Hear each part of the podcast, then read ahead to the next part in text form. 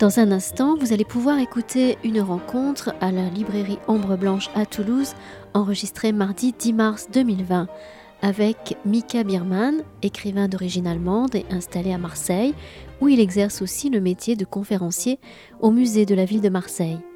Il est présenté ce jour-là, Trois jours dans la vie de Paul Cézanne, édité chez Anacarsis, en conversation avec Aliénor Mauvigné.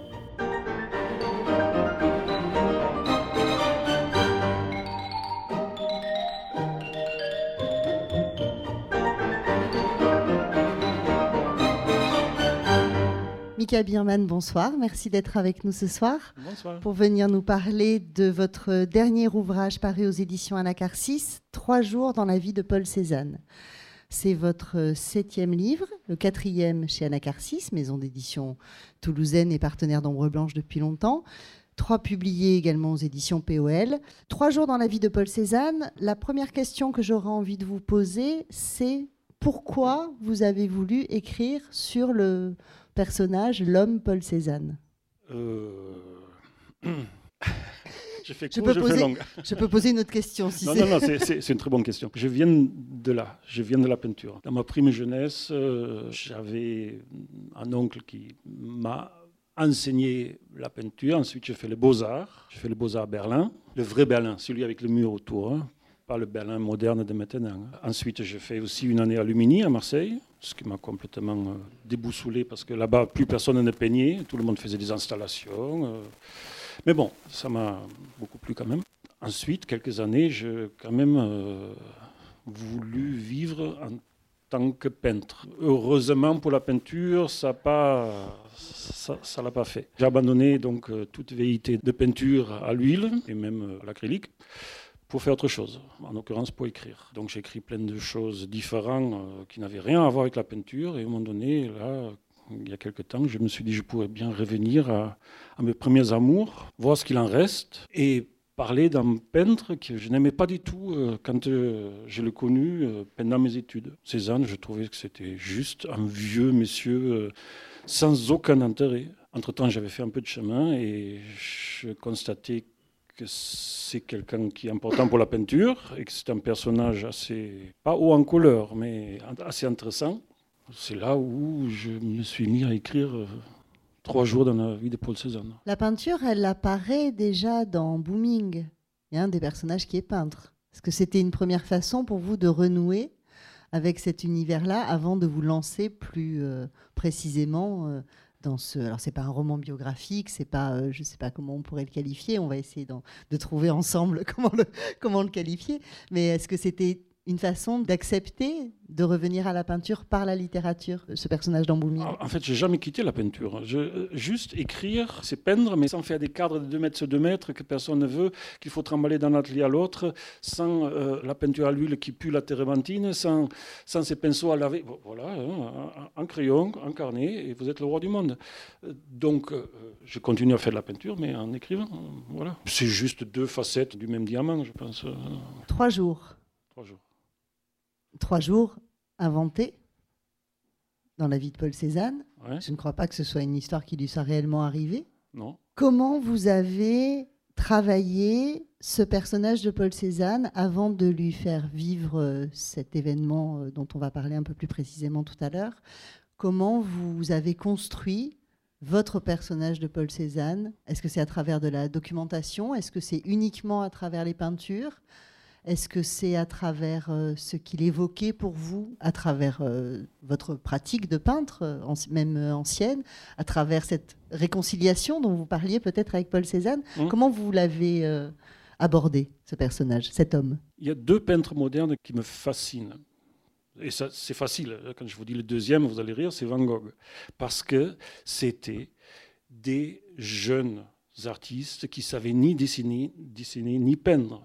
Le premier dessin de Van Gogh, le premier tableau de Cézanne, vous passez au marché aux puces devant un carton où ils sont dedans, vous ne le voulez même pas en cadeau. C'est des gens qui ne sont pas doués. Ça, ça m'a toujours plu. Cézanne n'était pas doué pour la peinture. Je ne sais pas si, vous connaissez ses premiers tableaux, ce qu'il appelle lui-même son époque couillonne, qui sont lourds, qui sont gras, qui sont empâtés, euh, pas seulement de, matière, mais aussi de sentiments. Ça s'appelle l'assassinat, ça s'appelle le viol. Ça... Oula, comment quelqu'un comme Cézanne peut finir avec des aquarelles qui sont dignes d'un maître zen quoi? Comment Van Gogh qui dessinait, mais juste terriblement mauvais, comment il a pu finir à faire des dessins qui sont tellement déliés, tellement élégants, euh, qu'il n'en reste rien de cette maladresse? Ça, c'est un truc qui m'a fasciné. Et après, j'ai pris Cézanne parce qu'il s'imposait à moi, je ne sais pas moi. Parce que son histoire, est joliment terne.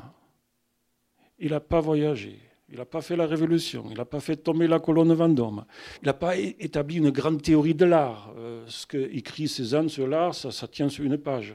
Et c'est encore assez basique, on va dire. C'est pas quelqu'un qui, qui, derrière sa peinture, va fournir des paroles qui vont avec pour l'apprécier. Non, c'est quelqu'un euh, euh, qui vit une vie absolument sans grand chamboulement, sans événements, dans sa petite maison, sa petite maison, dans son mât, hérité euh, par la famille à Aix, qui mouline dans sa choucroute. Voilà. Et ça, ça m'a plu. Il n'est pas allé à, Tahiti pour euh, déflorer des, vierges. Non, non, il est resté à Aix, il, mangeait son oignon et il a peint dans cette, cette tension entre une vie sans événement et une peinture qui est pleine de quelque chose il y avait quelque chose qui me semblait intéressant, un élément de réponse en première. Euh. Et alors justement, comment vous avez construit votre personnage de Paul Cézanne, qui est quand même un vieux bougon ronchon, tel que vous nous le présentez? Oui, il était un vieux bougon ronchon. Hein. alors, vous l'avez pas connu? Non. Je dois dire la vérité que non. Je ne l'ai pas connu, mais... Euh, alors, c'est toujours comme ça que ça, se fait, un, livre. J'ai vaguement l'idée d'écrire sur Cézanne. Je savais déjà que ça va, être un petit livre, trois jours. Parce que si c'était 30 jours, euh, voilà, euh, ça aurait été un pavé comme ça. Non, trois jours, c'est modeste. Et j'en parle à ma compagne.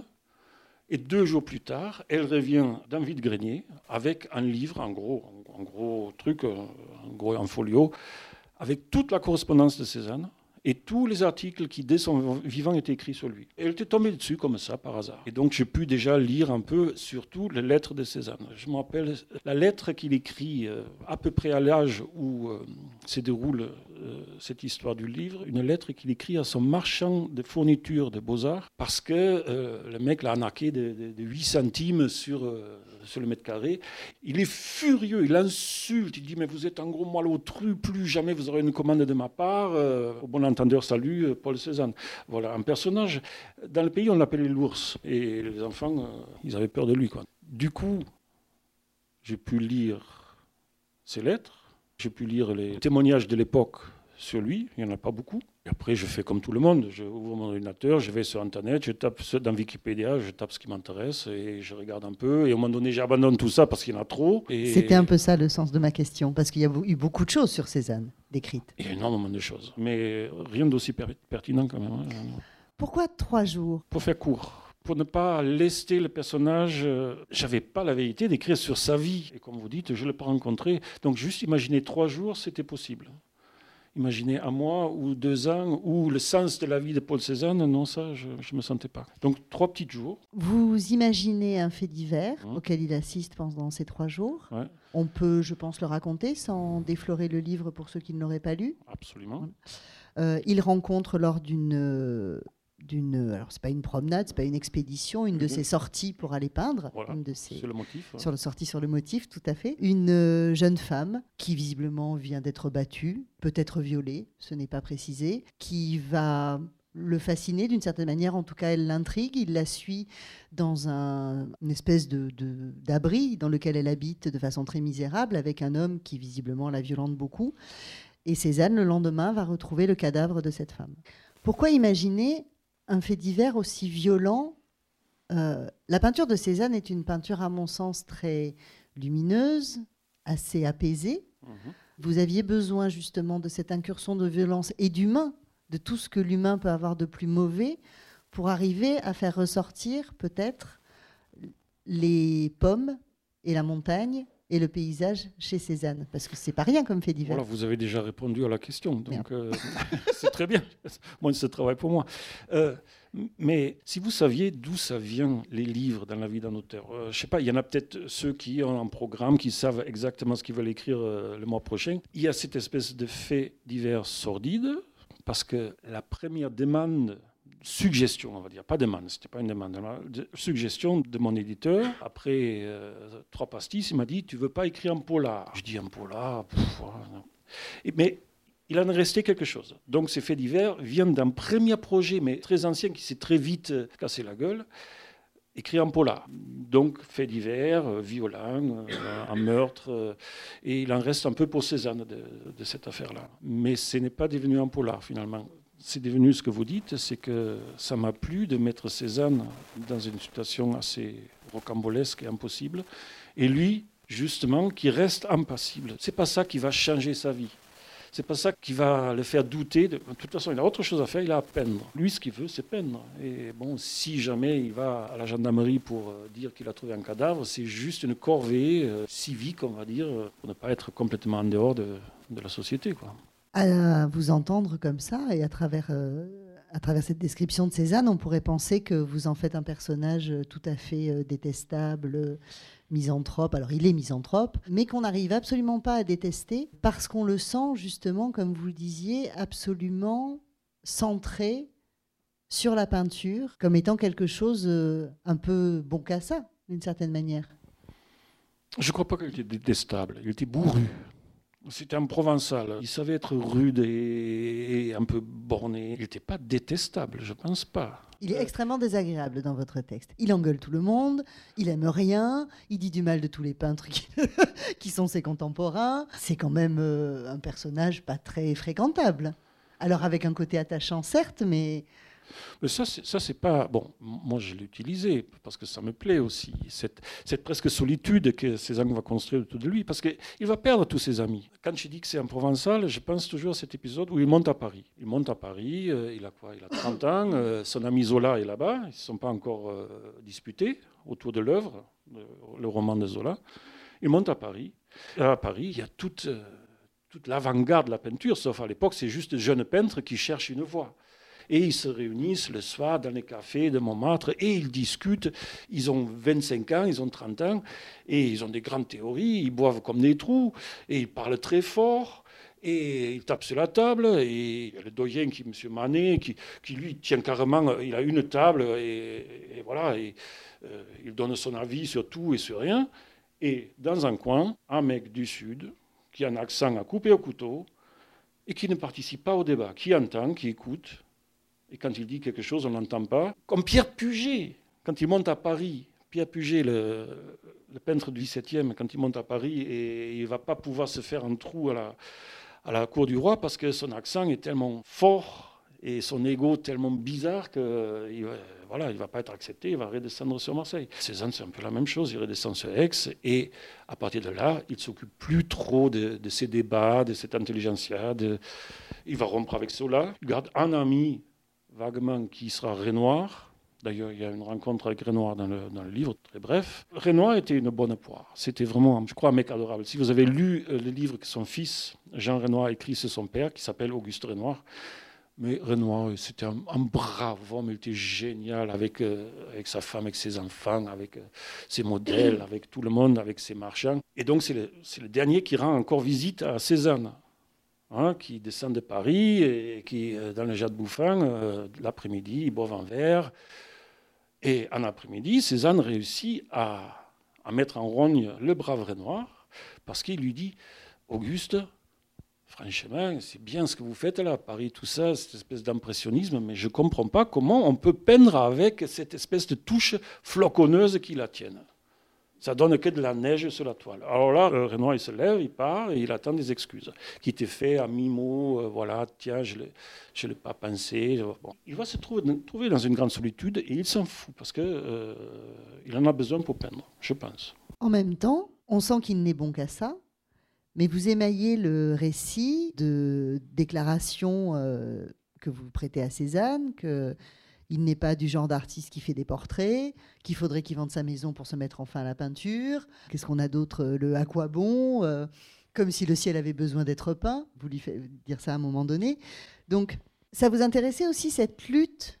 On a la sensation d'une lutte de Cézanne entre ce qu'il veut profondément faire et l'insatisfaction perpétuelle, une espèce de quête perpétuelle. Est-ce que ça, c'est quelque chose que vous avez perçu dans ce que vous avez pu lire pour vous documenter ou qui vous fascine dans la création, cette espèce d'ambivalence comme ça, à la fois on a la sensation qu'il est certain qu'il est le meilleur peintre de sa génération puisqu'il n'aime pas les autres, c'est pas dit, mais il dit quand même beaucoup de mal des autres peintres, et en même temps qu'il n'est jamais satisfait et qu'il a la sensation de ne jamais arriver à faire ce qu'il veut. Mmh.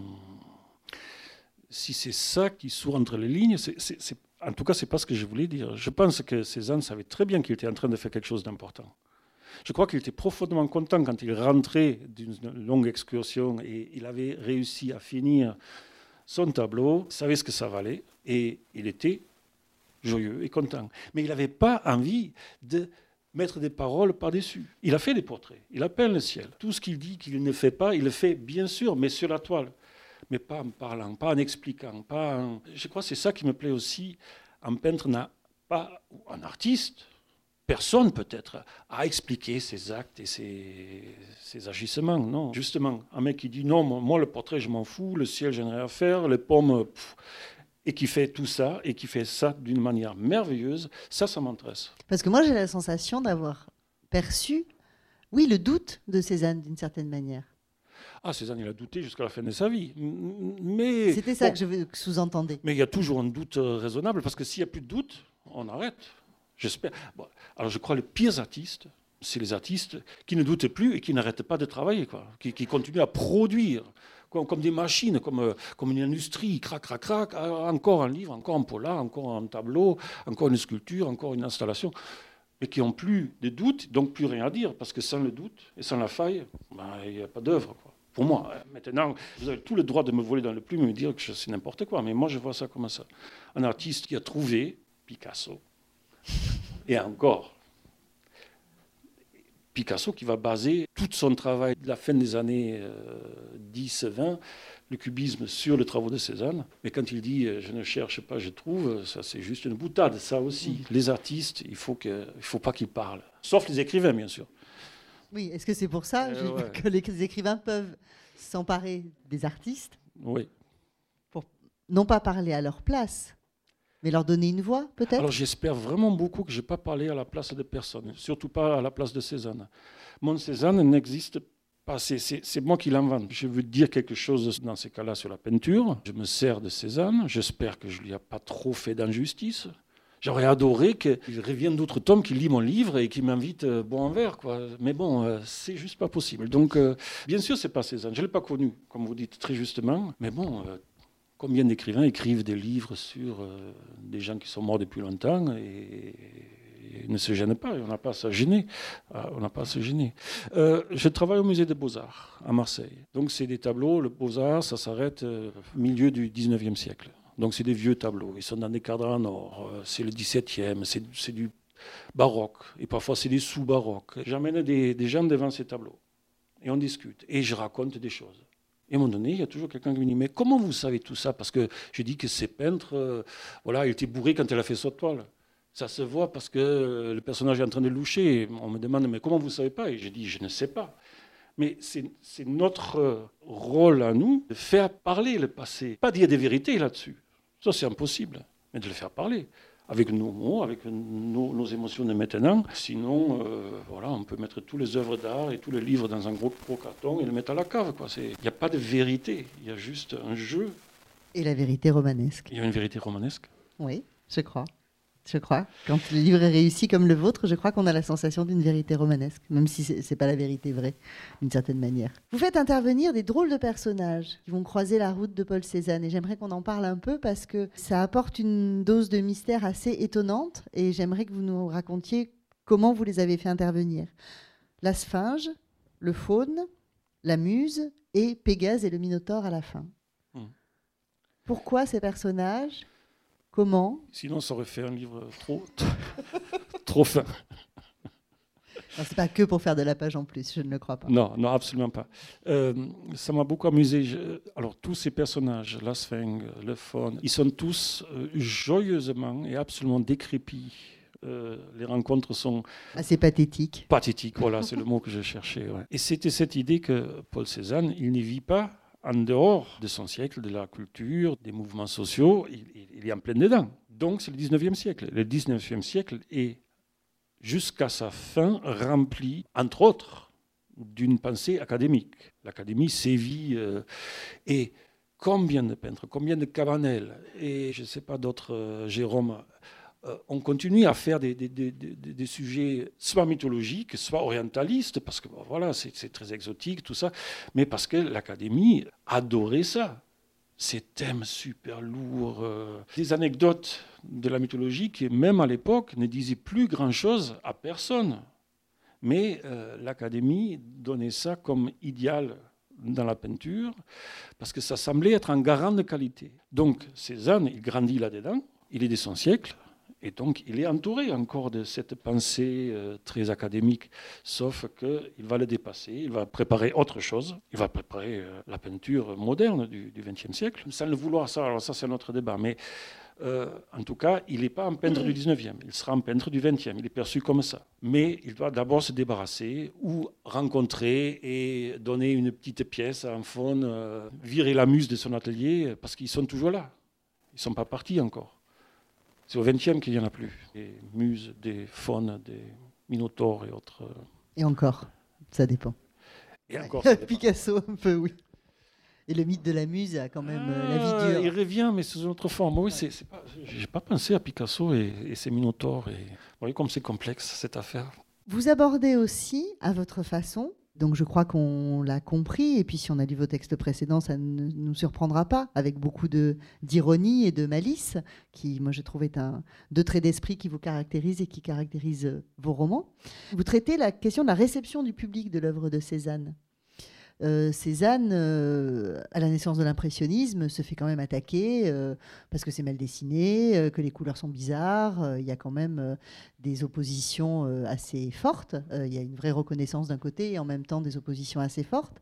Et est-ce que justement les interventions que vous faites faire à, une petite fille, à la, la, femme qu'il va croiser, le ciel n'a pas la bonne couleur, ton paysage a une couleur de vomi, etc., est-ce que c'est une façon de rappeler aussi cette euh, histoire de la peinture et la difficulté qu'il peut y avoir pour un peintre aussi novateur que Cézanne à se faire accepter du public? Euh, Je n'y avais pas pensé, mais puisque vous le dites, ça doit y être. Oui, oui, oui. Mais c'est la seule fois que je parle de la réception des tableaux de Paul Cézanne, non Parce que il y a trois occurrences. Il y a la petite fille qu'il rencontre au début, qui lui dit mais ton ciel a pas. Qui va être assassinée. Voilà, qui lui dit le ciel n'est pas n'est pas de la bonne couleur et il lui dit va-t'en morveuse. La jeune femme qui va être assassinée, qui lui dit ton ciel est trop vert. Ouais. Et puis, je crois, le compagnon de la femme qui lui dit Qu'est-ce que c'est? C'est un paysage, ça a une couleur de vomi. Ouais, ouais, ouais, ça y est. La réception de Cézanne, c'est compliqué parce qu'il euh, commence à vendre de son vivant. Et à la fin de sa vie, quand il bave un peu dans le, dans le XXe siècle, parce qu'il meurt en 1906, il a déjà une reconnaissance, la reconnaissance de ses pairs. Pas de tout le monde, mais euh, Picasso sait déjà, mais il fait les Demoiselles d'Avignon sur base des travaux de Cézanne en 1907 après la grande exposition, parce qu'à la mort de Cézanne, Illico, on organise une grande exposition au Salon à Paris, une rétrospective de Cézanne. Donc, ce n'est pas un peintre qui tombe comme ça dans l'oubli et qui a besoin de décennies pour ressurgir sous un autre angle. Non, il est dès son vivant déjà apprécié. Il commence même à vendre. Il n'a pas besoin de vendre parce qu'il a hérité la fortune de son papa, mais euh, il vend à des prix euh, corrects. Qu'après, les critiques le malmènent, pas tous, il y a des critiques qui devinent ce qui se prépare là. Parce que, allez, soyons honnêtes, pourquoi Cézanne est le plus important peintre qui prépare la modernité? Parce qu'il arrête tout mensonge au moment donné. Fini la perspective illusionniste avec les lignes de fuite qui vous suggère un espace qui n'existe pas de facto sur une toile en deux dimensions. Ensuite, euh, fin du faux volume modelé avec l'ombre et lumière. Donc c'est là-dessus que se basera Picasso pour, euh, pour travailler quelque chose qui deviendra le, cubisme ensuite. Pas seul d'ailleurs, avec Braque et Derain et autres. Personne d'autre euh, l'a fait. Ni Van Gogh, je suis désolé, c'est très fort, c'est très haut en couleur ce qu'il fait, mais il quitte jamais le, le, sujet. Il y a des aquarelles de Cézanne, vous l'accrochez à l'envers, c'est pareil, hein. c'est aussi beau. C'est quand même joli. Il prend une montagne qui pèse je ne sais pas combien de milliards de hectotonnes, il en fait des aquarelles où il y a trois touches d'aquarelle et qu'on peut aussi bien accrocher à l'envers. Ça aussi, ça m'a fasciné et, ça m'a poussé à écrire là-dessus. Mais la réception proprement dite de Cézanne, la réception d'un peintre contemporain, elle a besoin de temps. elle ne se fait jamais du vivant du monsieur. Oui, on, on, l'encense, on lui chante des louanges. Euh, vous savez qui était le peintre français le plus important de la deuxième moitié du 19e C'était Puvis de Chavannes. En 1898, je crois, ou 96, on lui donne un banquet. On lui donne un banquet à Paris, dans un hôtel particulier. Il y a 550 personnes qui viennent. Clémenceau, il y a Renoir, il y a Gauguin. Ils sont tous là. C'est le peintre le plus apprécié, le plus euh, encensé. Qui est-ce qui connaît encore les œuvres de Puvis de Chavannes et qui est-ce qui donne un copec pour, il y a plein de couvertures de livres avec des œuvres de Puvis de Chavannes. Il y a plein de couvertures de livres de poche avec des œuvres de Puvis de Chavannes.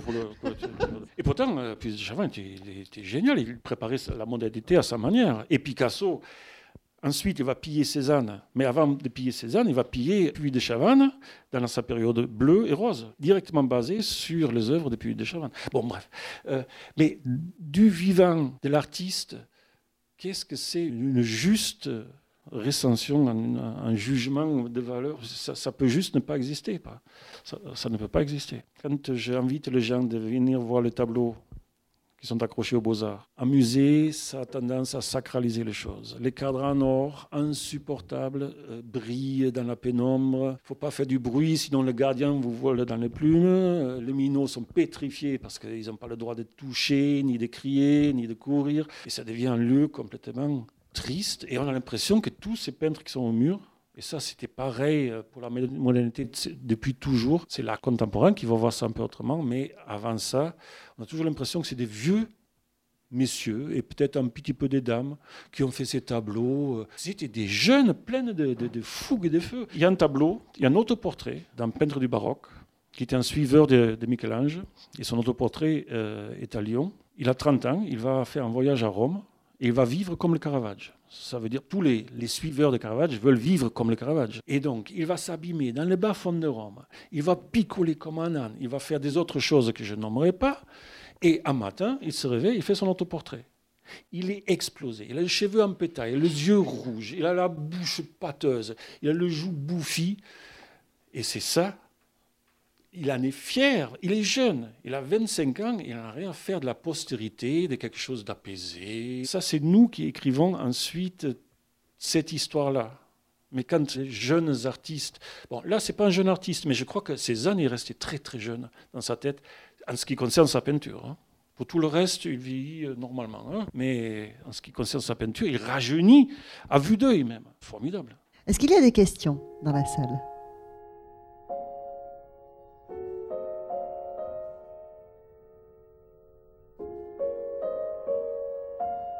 Vous écoutez Mika Birman à la librairie Ombre Blanche, mardi 10 mars 2020, autour de la parution de son livre Trois jours dans la vie de Paul Cézanne aux éditions Anacarsis.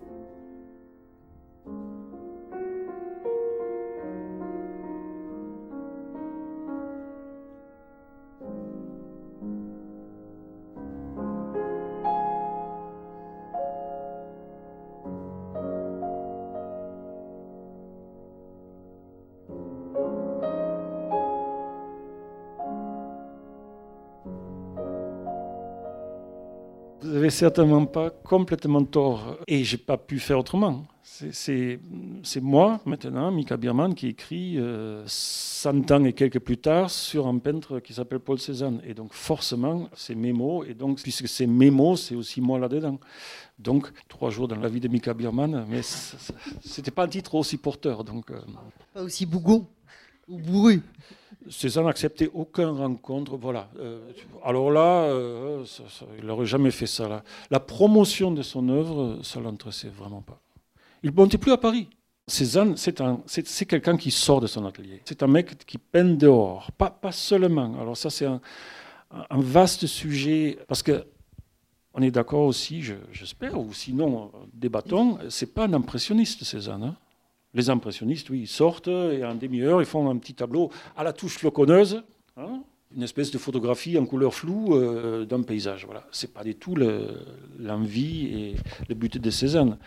Cézanne, il a dit une fois, je peux peindre qu'en Provence, parce qu'en Provence, je peux sortir sur le motif et revenir le lendemain et revenir un mois plus tard et le paysage n'a pas changé. Il est toujours là, les calcaires, c'est les calcaires, la mer est bleue. Euh, le soleil crame le pain. Dans le nord, tout change. Il y a les brumes, il y a, la pluie, il y a le soleil, il y a des nuages qui passent. Ça, il ne cherche pas ça, il cherche quelque chose de plus solide. Il finit ses paysages à l'huile, il finit à l'atelier. Par contre, ces aquarelles, les aquarelles qu'il fait sur le motif, ça, c'est les, vrais miracles. Ce qui m'a toujours le plus ému dans l'œuvre de Cézanne, c'est ces aquarelles. Parce qu'une aquarelle, là, il n'y a pas cette durée revenir sur le motif, regarder encore une fois le même paysage. Non, les aquarelles, ça, c'est 15 minutes, une demi-heure, et après, c'est fini. Après, on ne peut plus revenir dessus. Il arrive à la fin à faire même ça, acquérir cette légèreté-là. C'est juste miraculeux. Je crois qu'il n'aime pas plus la nature que ça, mais il marche toute la journée. Quand on marche toute la journée, il faut bien faire avec. Il n'aime pas plus le, jardin que ça. Il est un jardinier, ben, il aime bien manger des, oignons. Donc, euh, pour sa création, il ne nous a pas laissé beaucoup de théories, mais il a dit une phrase que je, trouve absolument pertinente pour tout créateur d'œuvres qui soit, contemporain au Moyen Âge, on travaille parallèle à la nature. On ne travaille pas à partir ou vers la nature. On ne veut pas la copier, on ne veut pas la, rendre, on ne veut pas lui rendre justice, on ne veut pas la chanter, on travaille parallèle à la nature. Voilà, il a dit une phrase peut-être sur la manière créer, mais elle est tellement juste que là aussi, je trouve mon bon vieux Cézanne qui, avec très peu, hein, euh, fait des merveilles.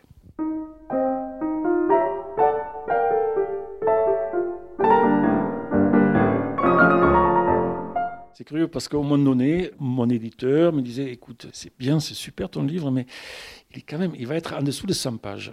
Est-ce que tu ne peux pas rajouter un tout petit peu, euh, meubler un peu la, chose? Que 120 pages, c'est parfait. Quoi. Je suis un écrivain extrêmement obéissant. Si mon éditeur demande, euh, je rapplique. J'ai essayé donc d'écrire une trentaine de pages qui se glissent au milieu du roman et qui racontent à la manière de Zola l'histoire de la vie euh, d'une jeune exoise qui va passer des usines de tissage, qui va être bonne, qui va être battue, qui, va vivre une misère euh, voilà, à la Zola, et qui va finir dans cette espèce de petite hutte euh, à la campagne, parce que c'est là où elle se sent moins, moins brimée et, et, plus libre. Donc c'était un petit entrefilet à la Zola que je voulais glisser là-dedans. Finalement, on l'a pas on l'a pas choisi, on, s'est dit ça va trop rompre avec le, flux de l'histoire. C'est la révolution industrielle, la deuxième moitié du 19e. Cézanne la frôle. Il y, a aussi une scène où, à un moment donné, il passe juste à, côté d'une goudronneuse. On commence à goudronner le route. Pour nous, c'est normal que le route soit goudronné. On commence à goudronner le route dans les années 80-90. Euh. Déjà, Cézanne râlait parce qu'à Aix, on installait des, des, lampadaires à gaz. Hein, il n'aimait pas du tout ça. Hein. Lui, il n'était vraiment pas pour la modernité, mais juste pour râler un peu. Il est néanmoins quelqu'un de son siècle. Et ces siècles, il est quand même très, très riche et lourd en événements qui nous façonnent encore, nous. En 69, on ouvre le canal de Suez. nous, on pense que le canal de Suez était là depuis toujours. Ben non, la Méditerranée, c'est un cul-de-sac. Et quand on ouvre le canal de Suez, ça devient une autoroute vers l'Asie. Et, ça change complètement la donne pour, pour, tout le monde, pour les ports, pour les gens, pour le commerce. Ces années là-dedans aussi.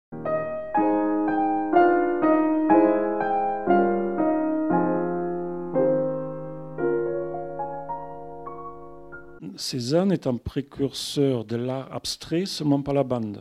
Parce qu'il reste quand même avec un motif jusqu'à la fin de ses jours. Même s'il il dilue le motif de plus en plus dans le cas de ces aquarelles, dans une clarté où quelques touches suffisent, c'est quand même une montagne. Et même les premières expérimentations euh, cubistes ne sont pas abstraites. Au contraire, les cubistes ont collé de la tapisserie, sais pas, des, des, cordes, des coupures de journaux dans leur nature morte pour être encore plus proche du réel vécu. Donc là aussi, on n'est pas encore dans l'abstraction. En fait, euh, un vrai précurseur de l'abstraction, et ça c'est très curieux, c'est Monticelli. on a fait une très belle exposition il y a quelques années à Marseille qui s'appelait Van Gogh Monticelli. Moi, je le prononce Monticelli parce que je ne sais pas pourquoi. Il s'avérait que Monticelli, à la fin de sa vie, c'est un peintre qui a traversé tout le 19e siècle, lui aussi. Et il a fait des jardins avec des dames, avec des chiens, avec des, avec des pagodes, avec des petits pavillons. Euh, voilà, une peinture qui s'appelait Néo-Rococo, qu'il a très bien vendue d'ailleurs. Et à la fin de sa vie, fatigué, il retourne à Marseille. Il s'installe chez sa vieille, vieille mère, euh, ouvre son atelier. Et tout le matin, il part. Il va en haut de la Canebière. Il va euh, maintenant, c'est une boulangerie. À l'époque, c'était un café qui s'appelle Plochu. il boit son premier petit absinthe chez Plochu. Et ensuite, il descend la Canebière. Il avait un grand chapeau comme ça, comme le, le peintre de la Renaissance. Il avait des guêtres jaunes. Et la Canebière était émaillée d'orchestres tziganes. Il y en avait un tous les 50 mètres. Et Monticelli était un énorme fan de cette musique-là. Donc, en absence chez Plochu, quart d'heure de musique orchestre tzigane, en absence prochain bar, orchestre tzigane, absent orchestre, absent orchestre. Il arrive en bas à Bezons, il va dans son atelier, il se met à peindre. il se met à peindre sur la base de cette musique endiablée qu'il a entendue toute la journée. Bien sûr, lui ici prend encore un prétexte. Il prend vaguement un paysage, mais il va même plus dehors. Et il peint, le pinceau se met à danser. À un point que, euh, quand il fait le portrait de Madame Pascal, de la femme de l'ambassadeur de la Bolivie, elle va dire non, je ne le veux pas parce que ma robe, mais c'est juste n'importe quoi. Maintenant, vous la voyez, c'est du Pollock. Il y a cette anecdote où euh, la cuisinière euh, de Monticelli arrive, lui, il avait posé, il peignait souvent sur, euh, sur des tablettes en bois, parce qu'il pouvait bien triturer la, matière et tout ça, et il peignait très épais. Et elle arrive, et sans regarder, elle s'assoit sur le tableau, et elle se lève, elle dit, mais je suis désolé, mais c'est... parce qu'on ne voyait plus rien, et Monticelli va dire, non, non, non, c'est super, c'est beaucoup mieux maintenant. Euh, ses amis lui disaient Mais Adolphe, écoute, sans blague, c'est bien ce que tu, tu, essaies des choses, mais on voit plus ce que c'est. Et lui, il dit Mais on s'en fout. Accrochez-le à l'envers, j'en ai rien à faire, on va me comprendre dans 50 ans. Presque jour pour jour, 50 ans plus tard, Mondrian et Kandinsky vont faire les premières vraies expérimentations abstraites. Mais Cézanne, les cubistes, tout ça, c'est vers l'abstraction. Mais d'abord, il faut arrêter autre chose, c'est cette espèce de mensonge que j'ai mentionné tout à l'heure, qui est la perspective et le faux volume. C'est terriblement complexe tout ça. Au Beaux-Arts, j'ai toujours ce problème-là. Euh, je commence à expliquer quelque chose. Et deux heures plus tard, tout le monde dans le corde, je suis arrivé à, un endroit tout à fait différent de, ce que j'ai visé au début. Quoi. Parce que euh, la création est quelque chose de complexe. J'espère que je ne l'ai pas simplifié dans mon livre.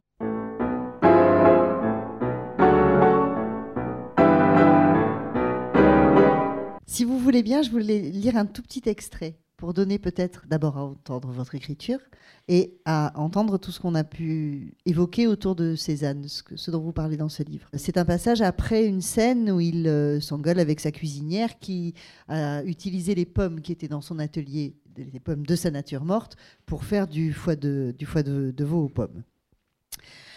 Il s'enfuit dans l'atelier et ferme la porte à clé. On ne sait jamais.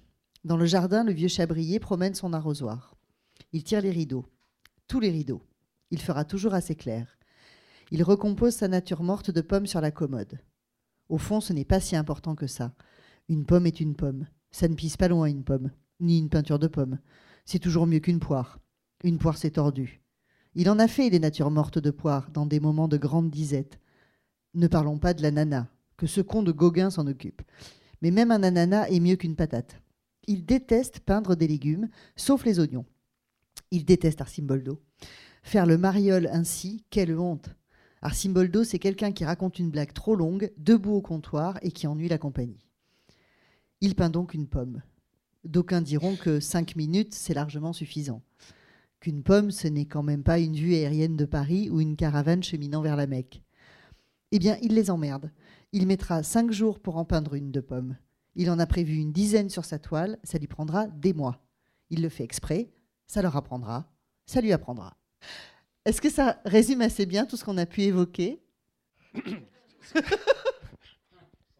C'est à peu près n'importe quoi, je dirais. Non, absolument pas. absolument pas, non, vous avez raison. Ah non Non, mais ça, oui, ça. Euh, J'essaie de, le faire parler euh, sans être pénible et lourd. Est-ce que j'ai réussi? Ça, je ne sais pas.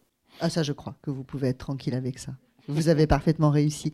Je voulais vous poser une dernière question sur l'absence des portraits. Parce que quand même, Cézanne a fait des portraits. Mmh. Vous lui faites dire Je ne suis pas un peintre de ce genre quand on lui demande s'il peut faire le, portrait de l'assassin présumé de la jeune femme.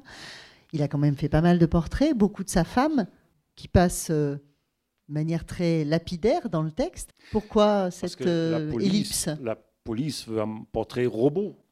Ils veulent quelque chose qui ressemble. Si quelque chose ne l'intéresse pas, Cézanne, c'est la ressemblance. C'est à New York où j'ai vu euh, son portrait d'Ambrose Vollard. Alors, il fait venir Vollard 120 fois, 120 séances dans son atelier. 120 fois, le mec doit venir. Et Vollard, il, vient, il, veut discuter un peu, et Cézanne lui dit Non, mais attendez, monsieur. Euh, euh, tenez-vous tranquille, ne parlez pas, soyez comme une pomme, sinon je ne peux pas faire votre portrait. Alors 120 séances, c'est quand même pas rien. Au bout de 120 séances, le voilà commence à s'impatienter un poil, ce qui peut se comprendre. D'autant plus, quand le peintre fait votre portrait, vous ne voyez pas ce qui se passe. Et à la fin, Cézanne retourne toujours le tableau contre le mur. Et à la fin, voilà, il dit, mais bon, maintenant je veux voir, et maintenant, je... c'est pas fini. Et là, Cézanne dit Non, mais je ne vais pas le finir, c'est trop moche. Je suis juste content un petit peu du plastron. Au bout de 120 séances. Eh bien, moi, j'ai vu, je ne connaissais pas cette histoire, j'ai vu ces portraits euh, à New York, euh, au Grand Musée euh, Metropolitan Museum, je crois. Et j'avais des larmes aux yeux. Stendhal et compagnie. C'est tellement riche, c'est tellement incroyablement riche. Mais je crois au niveau de la, vraisemblance, de, de, reconnaître voilà ou pas, alors là, ça ne peut pas servir à grand-chose. Mais le plastron, il est absolument fabuleux. Mais pourquoi vous ne parlez pas de cette partie de son travail? Les pommes reviennent souvent, les natures mortes de manière générale, euh, aller sur le motif, le paysage. Autoportrait, j'y parle, j'en parle. Autoportrait, mais pas les portraits. Comme si vous pourquoi? Voilà. Est-ce que vous avez une idée derrière la Non, absolument pas. non, parce que je ne vais pas vous traiter de misogyne parce que vous ne parlez pas de sa femme ou, peu. Euh, l'humanité disparaît. Ce que je pense, moi, effectivement, c'est que vous avez présenté Cézanne dans une espèce de rapport aux choses de la nature inanimée et que l'humanité, elle arrive par cette jeune fille qui va mourir et que peut-être vous, ne parlez pas des portraits justement pour... Euh, faire ressortir ces deux facettes, euh, le côté inanimé à travers les natures mortes et la montagne, et la très grande humanité à travers la douleur de cette jeune fille. Mais c'est une vraie question que je me pose. et que je vous pose. Du, coup, je me la pose moi aussi, parce que euh, j'ai peut-être tort, je crois que vers la fin, les dix dernières années de sa vie, Cézanne ne fait plus beaucoup de portraits. Justement, ben, faire venir quelqu'un pour tant de séances de pause, euh, avoir cette présence, oui, il y a peut-être quelque chose de l'ordre de, pas de se couper de l'humanité, mais euh, la montagne, elle est autrement patiente avec vous. Tandis que faire un portrait, c'est pas une sinécure, quoi, parce que euh, à la fin, votre modèle va toujours dire ah non, mais mon nez est trop grand, je me vois pas du tout comme ça. Voilà, il n'avait pas envie de ces genres de discussions à la fin de sa vie, je crois. Ça marchait beaucoup plus avec la, avec la Saint-Victoire. Hein. Mika Bermian, merci beaucoup avec pour plaisir. cette rencontre. Merci d'être venu. Merci à vous. Très bonne soirée.